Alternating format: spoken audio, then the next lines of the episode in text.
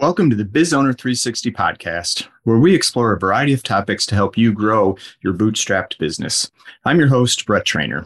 Each week, I have a conversation with leading experts in the areas of growth, execution, people, leadership, wellness, productivity, and others. This is not the typical podcast. We have conversations that dig deep into each of the topics that we cover.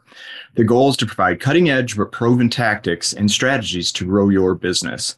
The Biz Owner 360 podcast is now recognized as a top 5% international podcast and still growing.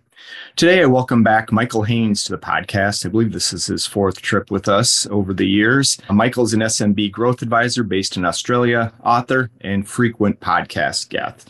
As usual, we tackle a number of topics, but we do dig in quite deep into a number of underappreciated growth strategies and also buyer centric approaches that entrepreneurs, you, should be using.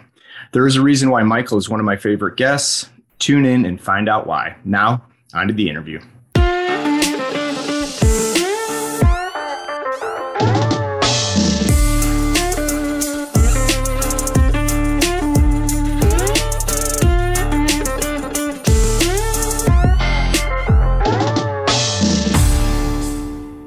Hey, Michael, welcome back to the podcast. Thanks for having me here. It's uh, great to be here again. Uh, it's it's always my pleasure, and I've actually kind of lost count how many times you've been on the podcast. I know you've been on for each of the name changes, so it's only fitting that you come back in the early days of Biz Owner 360 and, and help us I think you know, kick this it is, off. I think this is episode my fourth time on. I think it is podcast, uh, but it's great. We always touch on different topics, different themes, and our um, discussions always lead us down uh, different roads. So always, always good and enlightening from my yeah, and always one of our most listened episodes. So that's why we keep oh, really? back because okay. people like to hear what you have to say. Okay. So don't I, disappoint I, us. I find that no pressure. Okay, I'll, I'll, run with it. I'll run with it. Yeah and what I really we kind of chat offline, but really for this one, we're still early part of 2022, and we've had some themes like you know how do we as entrepreneurs and business owners kick some ass this year? What are some of the key themes? So I want to bring in some of the experts to say and share your perspective on you know what do we need to do to, to break through and get the businesses going again but before we get off and running in case any of the audience is new and have not heard you in the past, why don't you share a little bit of about your background, what you're working on today, and we'll jump into it. Sounds uh, good, Brett. So my name is Michael Haynes. I'm an uh, SMB uh, business growth specialist, and for those of you in other parts of the world, SME business specialist. So my focus, passion is working with small and medium sized uh, heavily run the service-based organizations. So your professional service firms, law, engineering, your education and training firms, IT, telco firms, financial service firms. And I do a lot of work with the CEOs and the leadership teams of those businesses who want to acquire and retain and grow those business clients and customers. So I'm your SMB B2B specialist. That's the area that I focus in. Uh, I reside in the beautiful city of Sydney, Australia, but as you can tell by my accent, I am not a born and bred Aussie, so I'm from Toronto, Canada, and I work internationally, globally. Australia, Canada, and the United States are my three core markets, but I do do work with folks, um, a fair bit of folks in Asia Pacific uh, as well. So that's awesome. kind of me in a nutshell. Awesome. And you call, I was going to call you out. I'm like, man, I know you're based in Australia, but I heard some of that Canadian uh, process or. yeah, I'm born and bred Toronto, right. Torontonian. Um, uh, so yeah, so I'm uh, always be a Canadian. Uh, I consider myself to have two homes, Toronto and Sydney.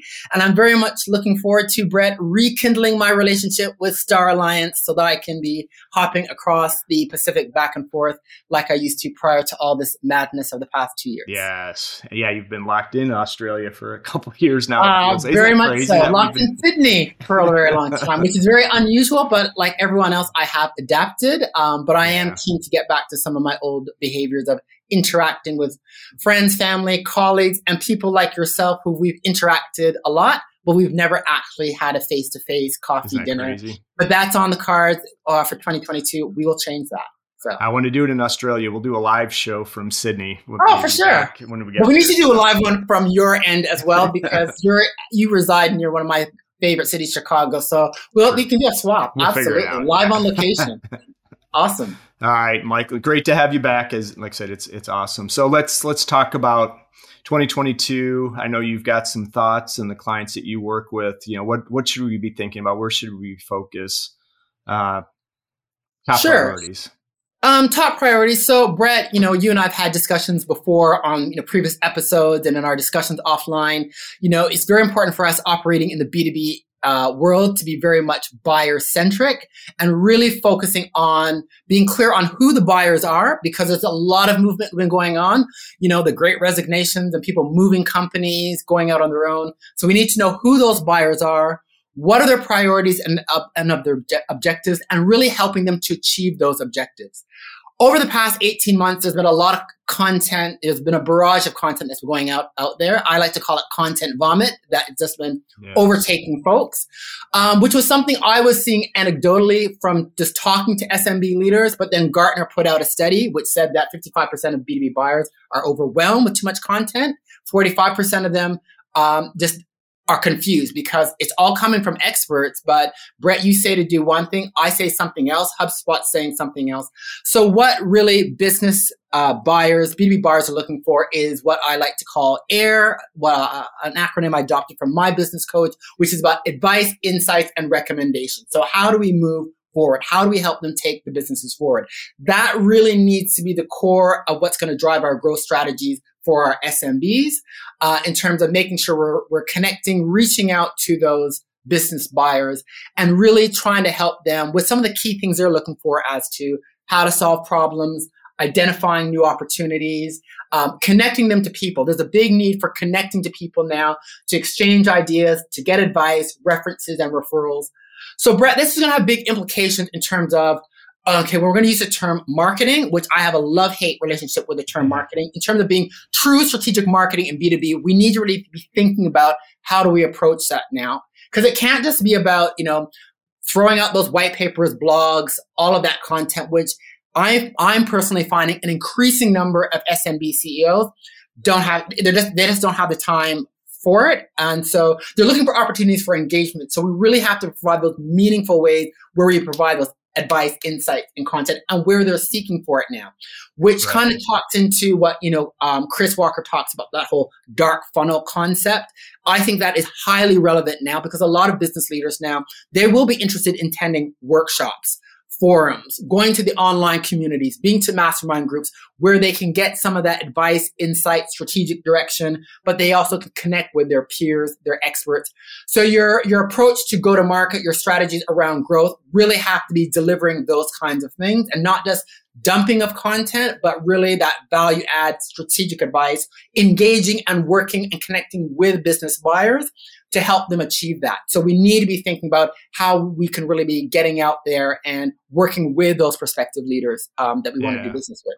Yeah, let's let's unpack that a little bit because I think there is so much value. Shit, this I'm sorry, this is almost be our our entire episode because I mean, you talked about the buyer enablement and I'm around the buyer, which I think is so true. So, but if we take a step back and think about it from the the owner of the business now, right, and may or may not have a marketing background. And we just said a lot of things that probably, to your point of the the content overload, it's you know, they they know they need to be putting out content. So let's think about that. And I love the acronym AI, AI and R. And you may have to repeat that again for me. But but yeah, so the owner, insights and recommendations. Yeah. So they want advice. You know, value. advice on how, yeah, it's about it's giving them advice about based on their objectives around how to grow the business. Um, I'm getting lots of questions in terms of the inquiries I get from SMB, SME leaders are they want to know how to grow the business. So where are the growth opportunities? You know, what geographic markets, what industries, what you know, what customer segments should they be going after? How they should be growing? That's another big question that's often coming up.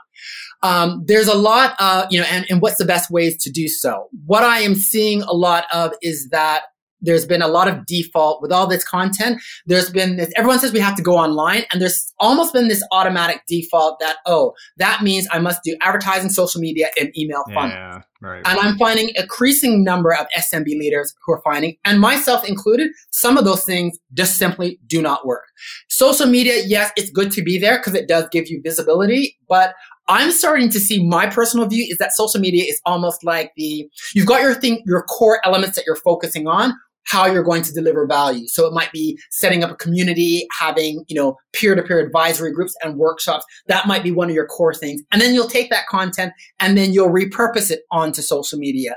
Um, to have that visibility, but it's not your core activity. But what I'm seeing is that there's a lot of default of SME leaders defaulting to advertising, social media, emails, which are things that many leaders are moving away from and they're not using because I think one of the challenge, at least the challenges that I see with the folks I work with, is hey, we've grown the business, we're pretty good, we get referrals coming in, right? That which is one tactic, and we're opportunistic as they come. But if I really want to grow my business, I've got to pick a segment that I've got to go after, and I've got to reach people that don't know me today, right? Yes. So if we think about what you had talked about there from the buyer perspective, and we've got to put some content together to when we connect or want to do some outreach or educate that segment that we're going after is there a specific approach that you would recommend or how do you i know one size doesn't fit all but is hey i want i want to scale my business. I've got to connect with people that don't know me. What would be what's the best way to start thinking about that or what are some of the building blocks we well, could look at? Well i think it's about the building blocks because to identify those growth opportunities you need to spend some time doing what I call in my framework and in my book, listening. We need to identify where are those growth opportunities. So step number one, talking to your current clients and customers, yeah. and even some of your previous uh, clients and customers, talking to the decision makers, right? So that we understand and we're very relevant and understand what are their goals, what are their priorities. And we need to get a sense of how are they doing their buying and their decision making. Because there is a lot of self education and research that they're doing in a variety of ways. We need to be doing that research, uh, which is a combination of talking to current clients and customers, doing some of that, you know, online research of, you know, going through your industry and professional associations and seeing what are the trends and reports that they're coming and talking about, about where market opportunities are at, looking at some of those consulting firm reports, market research uh, reports, which many a times you can get the executive summaries, which are often free, uh, and that you can get some good insights there. So we need to do our homework and our, um, be doing our homework and our due diligence so that we, we're really understanding the landscape of the industries and the markets that we're operating in, those industry verticals, and then also understanding from that buyer's perspective, from their own w- word of mouth, as to what's uh, what's the um, priorities, their objectives, and how they do their buying, because that's going to determine how we get visibility and what we need to provide to those prospective buyers to really uh, engage and interact with them. Yeah, that makes sense. And do you advocate, and I guess it's specific for organization? I mean, because there's a lot of third parties now that can go help you do some of this industry research and customer research to dig. And sometimes it's less biased, right? If your customers are talking to somebody that's not connected. So I'm just curious if if you've had one way or the other, if it make if it's if you have the resources internally to do it, or I mean, worst case if you don't, find somebody to partner with, right? So yeah. words in your mouth. yeah. So great, great question. I believe that the whole listening, building that understanding around the industries, the markets, the customers and buyers, it, it's a bit of it's a bit of research, i.e., doing your academic research of going online, going through reports. Your industry and professional associations are often a great place to start because they often are the ones that have all the you know white papers, newsletters, and all of that. So if you've got an internal marketing team, and I believe your marketing team, which if it's a proper marketing team, it should be your marketing, a strategic marketing team. So they should be owning and doing that for you. Um, and the team doesn't necessarily have to be big. You just need to have some person who has those skill sets around strategic analysis research. So it might be only one marketing strategist, analyst, but you should have one person at least dedicated to doing that kind of market analysis and listening. Um, but you also should be talking to your customers as well uh, and, and getting and having discussions at the buyer level. It's very important we talk about making sure you're talking to those decision makers. Um, and, and you can do that in a variety of ways, but even just having some informal, structured but informal conversations, half hour on Zoom, you know, making sure you're talking with that decision maker. Where are they at today? What are they looking to achieve? What are their priorities? Where are they getting stuck? Um, you know, what is going to be their roadmap? Um, if they're a current client or previous client, where have you fallen off? What is it that they're going to be needing from you? Having discussions even around just some of those five, six areas will start giving you some clarity and focus as to what are some of the things we need to be looking at internally to move yeah. the dial. And that should be ongoing, right? That's a living, breathing process, not just uh, do it once and you know yeah. set it and forget it, right? You need this should be part of the ongoing to make sure if your ch- yeah. customer dynamics or needs are changing, yeah. be out in front of it and not not chasing it. Uh, but in addition to that, um, Brett, I think there's an increasing importance in the B2B context is to really be tapping into the communities. The whole yes. notion of community marketing um, is becoming quite relevant and very important in a B2B context. I just wrote a paper for uh, one of the news publications here in Asia Pacific on this, but really tapping into the, those groups, those communities in those geographic markets, those industries where you're operating in, uh, from a peer level as well as uh, client level is very important. They always say your net worth is your net worth, but it's increasingly more so now because business buyers are looking for that connection, access to people, being it peers and advice. But it, so it's how you, by tapping into those communities, that's how you can, you can start those relationships. That's how you can learn around what are the current trends, emerging trends and current needs. You get to know who your competitors are, where are the opportunities to collaborate, etc. So getting involved in communities and potentially establishing your own community, um, for your relevant world ecosystem, um, is very, very important. And that needs to be part of your overall B2B growth strategy. Yeah, it's an interesting topic, and I don't know. Maybe we'll do another episode where we dig into the community because I agree. Because I think it's it's heading that way. The buyers and the users, right? Maybe two separate people in these orgs, you know, are looking for that sense of community. And from an organizational standpoint, if you can build that a community around your product, it's going to be super powerful um, which is not the way we've typically approached it, right? It used to be the, hey, Facebook ads, buy now, buy now, buy now, maybe not Facebook within the B2B context, but yeah. we're moving away from transactional and trying to build that community around your product and your business. Easier said than done, but if you do it, it's it's incredibly powerful. Yes, um, I think communities are very important. Brett, I would challenge you though in terms of saying building it around your product. It should be built around your product indirectly. So yeah, your product is going to be kind of the basis potential of bringing it together, but it cannot be a product centric community. It needs right. to really be a customer centric and hopefully part of that has to be a buyer centric community in terms of what are the needs of the buyers in terms of helping them to connect to their peers, experts, um, you know, what kinds of engagement. And it's really building it around Eh, from from that customer perspective from that buyer perspective because it's not around just it's not around trying to sell the product yeah we eventually yeah. want to get leads but it's really around having that exchange of information giving them access to other people colleagues other service providers in their in their world but that is increasingly going to become important because it's all around uh, understanding and trust. And there's a, a, heavy lack of trust in many of the industries in our B2B world. And so 100%. advertising, advertising and social media and advertising are necessary for visibility, but that's it. We need to be visible, but that's it.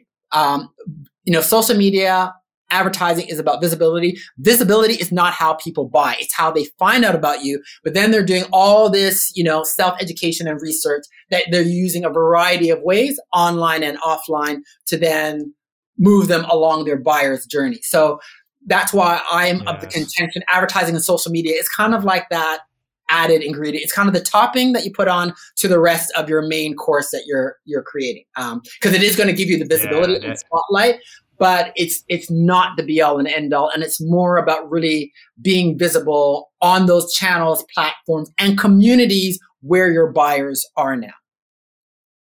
Yeah no and you're, you're absolutely right. It is about creating that awareness right with social. It's just or the reinforcing of the brand. Hey we're out here we're adding value. And that's why i love you having you on michael. You call me out when i i say the wrong thing because you're absolutely no, you're right because you, you know, my, believe... my perspective from my no, no, no I, um, yeah. I hundred percent agree. I don't know why I said lead with the product because I'm I'm the one that says lead with the problem. And why would you build a community around a product when it's really about problem solving? So yeah, no, but that's again, we've been we've known each other long enough, and so I appreciate the uh, the, the dialogue. And you're absolutely right. I'm like, what was that? What did I say?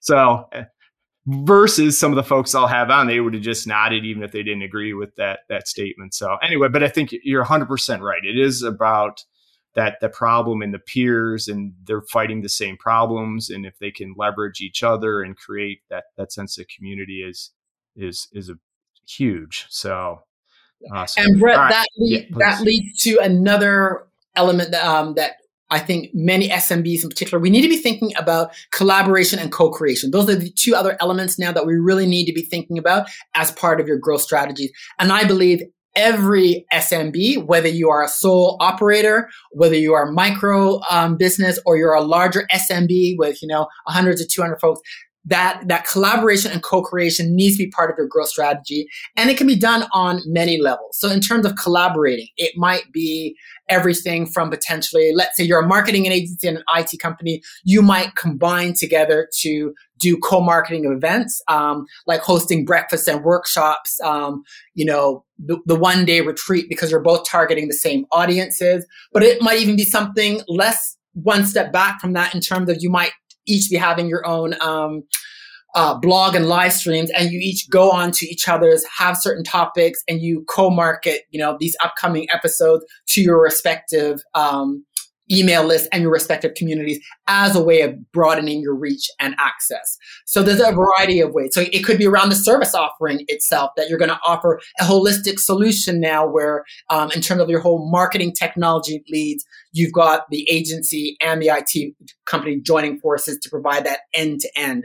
So there's a variety of ways that you can potentially be collaborating from very simple things like swapping email lists and doing things like joint live streams and forums to more, you know, more sophisticated, more elaborated approach. But we need to be thinking about how to collaborate because it's by working with others um, that's how you're going to get the access, the reach, and the visibility, which is getting harder to do. You can't do it alone, so you need to be thinking how you can be collaborating with your, you know, other service providers, potentially even potential competitors, because they may be a competitor. You and I may both be consultants, strategists, but I may have one zone of genius, you have another zone of genius for which your prospective buyers need both. There's often opportunities to come together and work to say, I'm going to do this piece of the strategy. Brett, you're going to do the operational piece of the strategy, and it's a win win. Yeah, no, I think that's such a great point, and I think there was, or at least back in the day, you know, I've been around the block a few times that you know the channel partners was viewed as kind of a formal reseller and effective. Some business of multi-billion-dollar globals without any direct sales force, which I think is is changing. But I, you're right. I don't think the SMB world or the small businesses leverage that nearly enough, and, you know, the way I kind of think about it is that like an ecosystem, right? Hey, if two come together for the, the better of one, and you're small enough to be able to do this and make it effective, where some bigger companies would really struggle to try to put those programs together. Yeah. Why not, man? Find those complements where you're both going to win. It could be formal, it could be informal. To your point yeah. on just you know co-writing blogs together or getting on each other's podcasts live streams yeah. or it could even be a formal relationship that hey we we work well together so really, really think this is, uh, you hit on some. This is a key, key opportunity. There's massive opportunities, Brett. And if you look at your star performers, if you want to look at your star performers in terms of large corporates, even some of those you know, high performing thought leaders that are out there, you know, with their, you know, $100,000 mastermind programs and so forth. If you look at their growth strategy, these are all of those top leaders or top performers, they're collaborating. They collaborate with each other. They have joint ventures where they're cross promoting each other's services. They're swapping email lists. They're doing joint events. They sometimes have combined offerings. Um, so you, you know, even from a, from an independent sole practitioner, if you look at those who are making the high six figures, seven figures, they are doing a lot of these kinds of things. And then there's numerous examples when we start looking at SMBs, mid markets, and large corporates. So that whole collaboration um, is a big opportunity. Co-creation is another thing that we need to be thinking about. How can we co- co-create? It could be around content. It could be around education. It could be potentially, um, you know, creating a whole new uh, product service offering. You know, the service package where you know well, to use the Martech example, the marketing firm will do, let's say, the strategy and execution around branding and positioning, and the IT firm will do the all the IT strategy and the management and the implementation of the Martech uh, the Martech stack. So you've got the end to end solution. There's all of that, but there's also co-creating with your customers. So you know, working with your customers to create the right kind of solution, you know, making it very tailored for them. But the key to that is to identify when you've co-created a solution you know, where are the potential and the opportunities to roll that out to other customer segments, geographies, so that you can, we call it multi-tenanting, and it's covered in the book uh, Gareth and I wrote, that you can use it. That's massive opportunities there in terms of winning with those current clients and customers because you've created a solution. Uh, the example we used in the book was with a large grocery retail chain. Um, uh, the technology company created a very bespoke knowledge management solution for that retail chain. But then by understanding some of the other market opportunities and how it's be applicable, it was able to be rolled out to other segments. So, so co-creation um, with your clients um, can be a great way in terms of keeping them sticky, winning more with them, but it can lead to other opportunities as well. So we really need to start be thinking about collaboration and co-creating, whether, whether it be with our other service suppliers, partners in the ecosystem, but also with our customers as well. Yeah, no, I think it, it's great. And quite honestly, that's how I'm building, you know, my business is through collaboration in the sense of uh, you know bringing in people like you for specific problems right or projects that we have so i've got a, a, highly vetted list of folks that i trust that i can bring in that i don't need to do myself because there's experts like you that know how to do this so why would i do it? And then even with co-creation this podcast is a perfect example right? Yeah. there's a, you know value to both of us having us on bringing in two different perspectives and we're sharing our knowledge on, on what we're doing. So so if people are looking for a smaller real world this is it, right? Yeah, There's no so, reason, yeah. right? Co-creation starting with content. So let you know, you know. So simple examples. You, we can start with the likes of a, a blog. You can do a lot if you're if you're not ready for a podcast do a joint live stream. You know, you, you pick yeah. a topic, do a joint live stream. Um, each person can market to their database to, through their social media channels. Then when you get that content, you can then, you know, repurpose it, promote it, uh, uh, you know, promote it again. So even just, you know, getting together and doing a, a live stream and then uh, cross co-marketing it, that's, you know, that's kind of a step number one. Then you may want to move to workshops where you start doing workshops and seminars where you're bringing in your respective target audience uh, folks and providing engagement, interaction, some learning, uh, and giving some real value. Joint workshops, and then you can have some follow on activities to nurture and engage those leads, those senior execs. Um, so these are some very tangible, practical, low cost, but very highly effective ways to yeah. deliver value, build the engagement, but it's not a massive investment. It doesn't have to be a formal investment. And then you can start, if appropriate, moving up to more formal arrangements, working together on projects, and you may want to announce an official alliance, but those are further down the track. But just yeah. starting off with a live just stream, get going, right? live stream, a blog, um, get you know, started. Use that to get started. The joint workshop, um, those are some very value add, easy ways, but can be highly impactful ways for you to increase your reach, visibility, and um, help, uh, yeah, drive that the revenue and growth that you're after. All right, so we've t- covered two of the three C's: collaboration, and uh, co-creation. And I know you mentioned offline there's a third C. What's the third C? We should, or maybe I have that. Well, I think partners. I think really is collaboration and co-creation. It's really two C's as opposed to three. Yeah, yeah, yeah. so sorry on the spot. That's all right. That's right. well, yeah, I'm sure we can find another C. It's all about yeah. the customer. So yeah, so yeah, it's all around the customer. And in B2B, we must remember it's around the buyers as well. I continually yeah. emphasize that because often I see companies that are better at um, being B2B customer centric often fall um, victim to the habit of being focusing on the user level. So they're very good at knowing what the frontline staff need and, you know, at, you know, the operations folk and really delivering in terms of service levels, operational issues.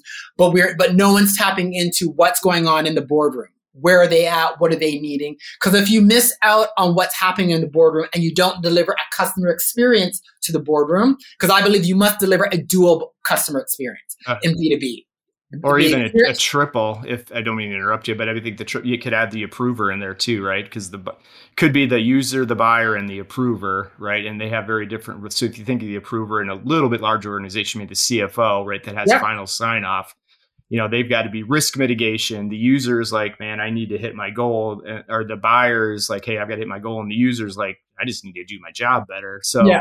it's complicated it's right? complicated i tend to lump the the approvers that's all part of the buying group so i kind of okay. put them I put them, I put the decision makers, influencers, approvers, I call them the, the buying group. So we need to okay. cater to their needs. But you're exactly right. We have to recognize the nuances amongst those different participants in the buying group. Um, but yeah, to keep it simple, you, you have to deliver to the buying group, give them the experience that they need and the advice, insights, recommendation tools that they need, as well at a user level. And I often find, particularly when we're talking technology firms, telco firms, for example, um, uh, and in financial services, my experience has been companies that are good at trying to be customer centric will often focus on the user level. We'll do the you know, operational surveys, the service tracking. We've got our service level agreements, our service level assurances. We've got our process and it's at the user level. But in terms of, okay, well, what's going on in the boardroom? What's their roadmap? Where are they having challenges? That's often what is missed out. And that's where there's real opportunities to really impact B2B customer experience is at that yeah. buyer level. I think that's such a good point, and I don't think we've talked about this on this show, and I don't think many B two B companies actually talk about this in general. But if you're thinking about that from the the buyer perspective, the buyer group versus the user, right? Because almost all small business or newer businesses are thinking about the user. Hey, we solved this problem. Your person, blah blah. So how do we reorient or reframe our our process either when we're selling or or even in our content to make sure that we we address both? I know it, I, am putting you on a spot and there's not an easy answer, but I'm just curious how you help business owners reframe or think about that frame because it's super easy from the user.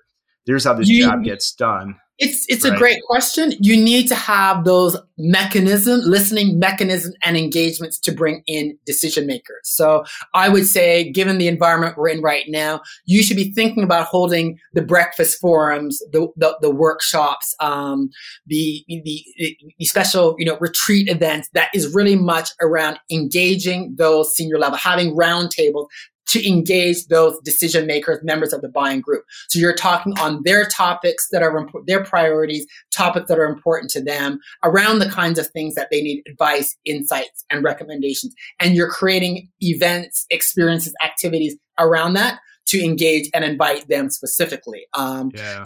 buyer, members of the buying group aren't interested in doing CVA surveys, net promoter score, and all yeah. of that don't give a hoots about that sort of stuff. But when you can start talking around what are the upcoming trends, what are things that they need to be thinking about strategically around various elements of the business based on what their priorities are, you'll get their attention to do a roundtable, to do a lunch. Um, and if you can provide them opportunities to interact with each other, maybe get access to some experts. So there's still room for events. I still believe, you know, virtual face to face, those workshops, um, roundtables, forums, there's lots of room for those. And I think yeah. um, that can provide a lot of value because that's what folks are seeking. You just have to be creative in how you deliver and execute to those.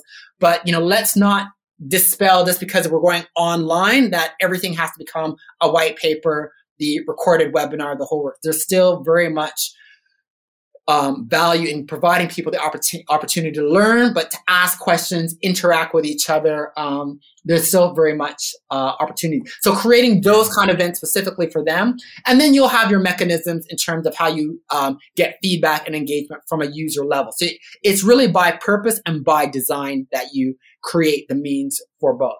But you have yeah. to be thinking at both levels. Okay yeah, and I don't mean to keep harping on this, but I think it's a really important topic. And so I'm going to go one more question with you in this area because I think we talk about, we think about, hey, we've got limited resources. We're going to create some content. So I think of the, one of the biggest mistakes I see businesses make is they create the content for the user, right? Hey, this is going to solve, here's the features and benefits. It's going to make it better. But don't address the need of the buyer and framing that is different than the features and the benefits. And so I don't know if you've got any quick tips other than maybe it's just, hey, thinking about thinking about it from the people, the, the problem that you're solving and who's buying that from you how would you present that to those folks versus the features and benefits will be important at some point but that's not what they're buying right? Yeah it, the features and benefits are secondary to achieve the priorities and objectives that your decision makers are after. So again it calls back it comes back to listening. So you know first port of call is i would say talk to some of the, the, decision makers within your current clients um, and potentially some of your previous clients talking to them to find out what are their priorities, what are their challenges, what are they yeah. trying to do moving forward, where are they getting stuck, and finding it from that perspective. So talking to them is one, and then again doing your research. I hate to break it to you folks, but we have to do the work. So yeah. you know, spend some time. You know, um, whether you need to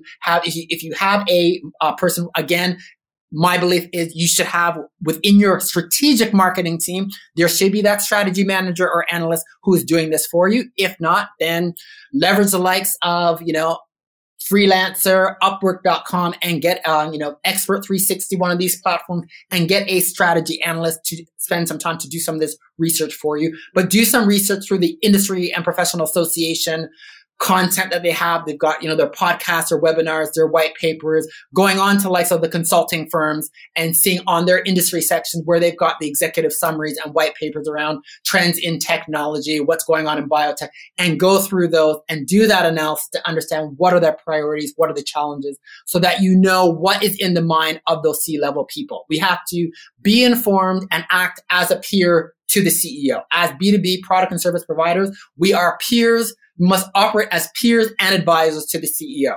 Um, so you don't go into a coffee meeting saying what keeps you up at night. You say, I know X, Y, and Z keeps you up at night. These are the things. Have you thought about? Have you read this? This is what you need to be thinking about. This is what you need to be doing. We must operate from that level. And it takes research. It takes listening. Uh, it takes interaction within the communities and groups within our senior leaders that we're trying to, the buyers operate. We need to be immersed in those as well know your market, right? I mean, eh, know your market, know your customers, but you must know your buyers as well. You must know your buyers as well. B two B, start with the buyer and work your way not back. Good enough knowing your customer in B2B is not good enough. And that is where 99% of organizations fail because they know their customer. I know American Airlines. No, so if you're the catering company, I'm going to say, uh, and you want to get into the uh, training division because you want all the business for all the workshops being done by the training team, you need to know within that business unit who are the decision makers that decide who gets the catering services for all the workshops you're doing. You need to know who are those buyers and decision makers who they are, what are their priorities, and how they buy. We must know at a buyer level. Be, being customer centric in B2B is not good enough. You must be buyer centric. Yes, man, I love your passion for this, and that's why I, think I keep bringing you back on. I used to joke you got to come out of your shell, but have some thoughts on this. But that's you know that's the beauty. I want people on here that are passionate about how we solve these problems. And time flies when we talk. But I do. You touched on one thing. I just want to go one more um, go for it. Go for question because I think you touched on something that's important that a lot of smaller business struggle with is they don't necessarily have the expertise in a lot of these areas. And you had mentioned a couple of the opportunities, and I think that's you know one of the things I'm focusing on this year is as an owner of a business, man, figure out where your where your your strengths are and where your weaknesses. Where are those gaps? Do you have that marketing person, right? Are you in the middle of closing all the deals and out in front of the marketing solicit? There's take an inventory, if you will, of, of where the skill sets are. And if you don't have anybody, you can talk strategy or marketing or understand, you know, where who your customers are. That's priority number one. And but I think the good thing is it's never been easier to find some of those resources. We kind of talk about ecosystem of your company where it's becoming more and more experts in different areas that you can plug into either part-time, full-time, contract basis that yes. can that can help you sync it. So I didn't want to end this without talking about something you mentioned that I think is is really important. We don't have to do it alone. There's resources out there to help. Yeah, there's definitely resources. That, I mean, there's there. I mean, there are a lot of resources online, um, but you there, there, are various options that you can be using. Um, you may want to be using um, freelancers, um, you know, independent contractors um, to help you um, you know, do some of the work that needs to be done. But it is quite important now that really to succeed in B2B, you need to have strong skill sets in three areas. True strategic marketing, which means you understand, have an in-depth understanding of the industries, markets, customers, and business buyers that you serve. So you know who they are, what are their priorities, and how they buy. So you need people who know how to identify the needs of customers, how to identify growth opportunities, and say, what's the so what, what it means for the business. So you need to have strong skill sets in that capacity in terms of identifying market opportunities and needs and how it translates into the three areas you need to answer what to deliver to your customers and buyers, how to deliver, how to promote and engage. Second area is around business innovation. So how do you respond to customer needs? So you, your, your strategic marketing, those who manage and understand the needs and priorities and where the opportunities are. How do you translate that into products, marketing, services and solutions, joint venture. So having skills around business innovation. And then, you know, you need to be able to be effective at B2B sales, which again is about being that advisor and partner to the buyers to the CEO. Yeah. You need to have those that skill set, which means you need to have some of these skill sets around uh, listening, analysis, uh, opportunity identification, being able to map out what solutions are, what's the roadmap, what's the action plans are. So those are the kinds of real strategic skills that you need for B2B selling. So three skill sets are required: strategic marketing, business innovation, and B2B selling, which is strategic advisory selling. Those are the three skill sets that you need uh, in order to be able to execute your uh, effective B2B growth strategies, which you can get on a permanent basis, contract, freelance. Um, there are various options, but that those are the core fundamental, uh, and you need all three. You need all three in order to succeed. Now, just because the expectations, behaviors, and requirements of B2B buyers, the bar has raised and it's raised significantly. Um, it's always been tough, but it's gotten tougher over the past 12 to 18 months. Yeah, and it's going to stay that way, right? Those folks hoping it's going to go back, it ain't going back. so, Michael, man, I I always appreciate your time, and I always feel like I take too much of your time. So, not at all. Continue to have you back. We'll lose we'll lose track of you know how many times you've been on the show but you know again for maybe some new audience members what's the best place for folks to find you? You kind of reference your book. I highly recommend your book. I mean i think it's a great um, it's the best way to say a good it's a usable book right? It, it gives you a framework and if you're stuck you, you talked about only one aspect of it to listen but there's all three components. So again not doing it justice, but it's one of my, you know, the, my top 10 books to make sure you guys check out. So um, make sure you let where people can find the book and then also content and how do we catch up with you offline?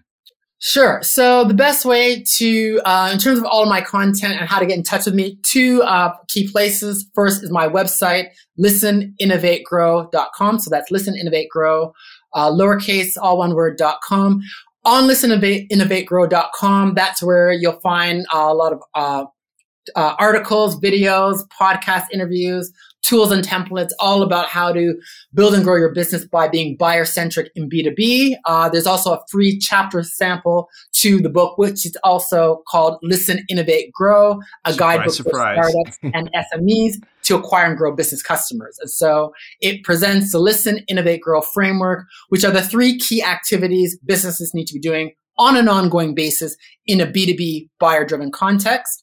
So listen, innovategrow.com. That's the big um, repository for the book and all other uh, insights around B2B. And also connect with me on LinkedIn. I'm very active on LinkedIn. So reach out, connect with me. Um, any questions? Yeah, uh, reach, you can contact me there as well. Awesome. We're still waiting anxiously for part two of the book, Michael. So when it's, I know I, I kid you every time, but I mean, I think coming. But, it will be. It will be eventually, but, uh, but, but a little bit longer. But it's coming, Brett. No, nah, and I'm and I'm teasing you because the framework is still very relevant today, right? Even the world's changed since before you wrote that. You were kind of ahead your time because you had the framework right as we started to think about right what business owners need to do. So I tease you about the part two. I mean, I'm anxiously waiting for anything you write, so we'll we'll wait patiently. But uh, anyway, a lot of great content on his website. He is active on LinkedIn, so make sure you follow or connect with him there. And uh, yeah, we'll have him back before too long. Thank you for having me, Brett. Uh, great conversation, good fun as always. So thank you. Awesome. Thanks. We'll catch up with you soon, Michael. Have a great rest of your day. Thanks. You too.